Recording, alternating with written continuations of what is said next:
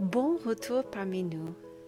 La dernière fois, nous avons vu Dieu révélé comme un Dieu saint qui désire une adoration sincère du cœur.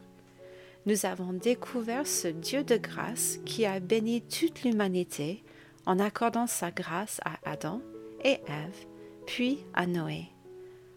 Enfin, nous avons vu Dieu comme un Dieu fidèle qui nous guide dans les moments difficiles en subvenant personnellement à nos besoins.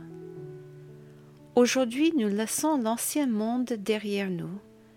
Alors que Noé et sa famille descendent de l'arche, je ne peux qu'imaginer leur étonnement, leur émerveillement et peut-être un peu de peur alors qu'ils quittent leur abri temporaire pour embrasser ce nouveau monde.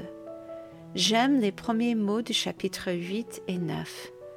Dieu se souvint de Noé et Dieu bénit Noé. Dans ces quatre chapitres, nous verrons trois changements majeurs au cours de cette période de l'humanité qui nous révèlent différents aspects du caractère de Dieu. Tout d'abord, nous voyons le changement le plus évident, le changement de la nature elle-même. Après les événements cataclysmiques du déluge, Noé et sa famille doivent redécouvrir la vie hors de l'arche dans un environnement et un paysage modifiés. Imaginez que vous soyez arraché à tout ce qui vous est familier et que vous repartiez de zéro. Cela a dû être très intimidant pour Noé et sa famille. Il y avait de nouveaux paysages à explorer, de nouveaux repères à trouver, de nouveaux aliments la viande par exemple, à découvrir. Une chose n'a pas changé cependant, c'est la détermination de Noé à marcher avec Dieu. Sa première réaction a été d'adorer Dieu qui les avait protégés pendant le déluge. Nous voyons la réponse gracieuse de Dieu alors qu'il reconfirme la promesse qu'il a faite à Noé avant qu'il n'entre dans l'arche, en Genèse chapitre 9, versets 8 à 11. Dieu parle encore à Noé et à ses fils avec lui en disant Voici, j'établis mon alliance avec vous et avec votre postérité après vous, avec tous les êtres vivants qui sont avec vous. J'établis mon alliance avec vous. Aucune chair ne sera plus exterminée par les eaux du déluge, et il n'y aura plus de déluge pour détruire la terre.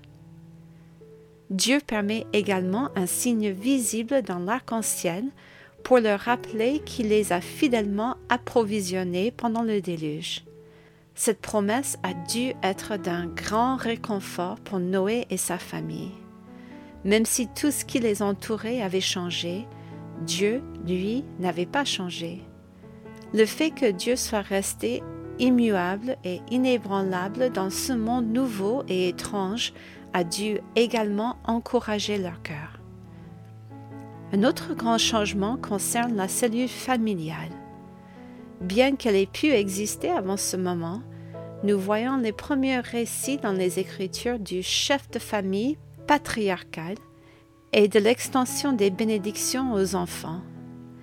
Nous voyons également que, malgré la nouveauté de leur environnement, Noé et sa famille étaient toujours les mêmes pécheurs ayant besoin de la grâce de Dieu.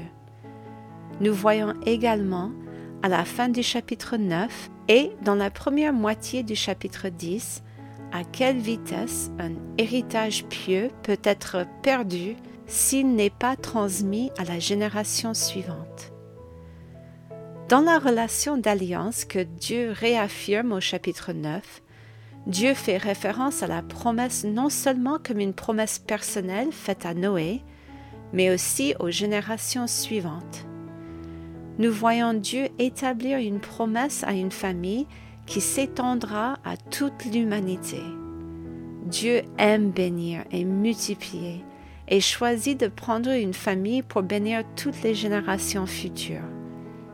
L'unité familiale est très importante pour Dieu comme nous le verrons dans les semaines à venir.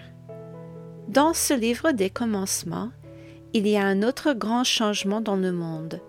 Nous voyons le changement dans l'organisation de la société.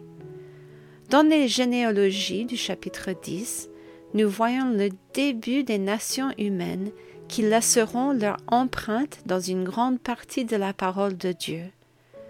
Nous voyons la fondation de villes et de peuples qui redeviendront sans cesse comme ennemis du peuple de Dieu. Plusieurs noms ressortent de ce passage, par exemple Nemrod, qui régnera sur Babel. Nous voyons la première mention des Philistins, les grands ennemis du peuple de Dieu dans les livres d'histoire, notamment pendant la vie de David. Nous voyons les Jébusiens et les Amoréens qui entraîneront les enfants d'Israël dans l'idolâtrie. Nous voyons la fondation des villes de Sodome et Gomorre, grands centres de méchanceté pendant la vie d'Abraham et de Lot.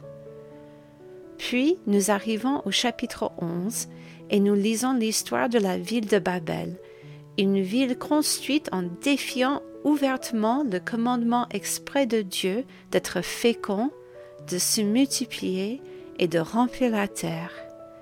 La réponse de Dieu à ce défi est une démonstration incroyable de la souveraineté de Dieu sur sa création. L'homme peut concevoir des plans et les nations et les gouvernements peuvent avoir leur mot à dire. Mais, en fin de compte, c'est Dieu qui élabore son histoire à travers toute la création.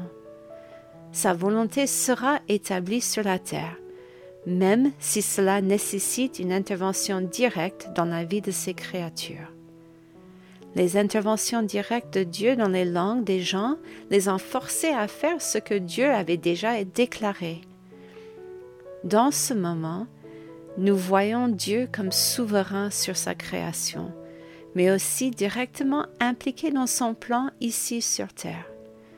Dieu est séparé de sa création, mais il est toujours clair dans l'établissement de sa volonté dans la vie des gens. Dans la dernière partie du chapitre 12, nous voyons une autre généalogie, retraçant cette fois les ancêtres de Sem, dont nous rencontrerons une autre famille avec laquelle Dieu aura une promesse spéciale. Abraham. Dans sa relation avec Abraham, nous verrons que Dieu n'est pas seulement un Dieu très personnel dans sa bénédiction d'Abraham, mais aussi un Dieu qui s'intéresse à la situation dans son ensemble. Dieu accomplit fidèlement sa volonté dans ses familles afin d'ouvrir la voie à l'accomplissement de sa promesse à Ève, un libérateur qui rachètera l'humanité déchue et la ramènera à une relation juste avec lui-même. Dieu nous présente Abraham, sa famille, son neveu Lot et sa femme stérile Sarah. Nous voyons que même au milieu de la grande méchanceté des lieux où ils vivent, Dieu appelle toujours ses serviteurs à sortir et à le suivre, lui seul. Tout comme il le fait aujourd'hui. La prochaine fois, nous quitterons le livre de Genèse pour nous intéresser à un autre homme et à une autre famille, Job. Bien que sa famille ne soit pas spécifiquement mentionnée dans la Genèse, nous voyons des aperçus de la période des patriarches où Dieu est intervenu directement à travers les familles individuelles pour se révéler à l'humanité. Nous verrons comment Dieu reste fidèle même dans les moments de grande souffrance. J'ai hâte de voir ce que Dieu fera. À la prochaine!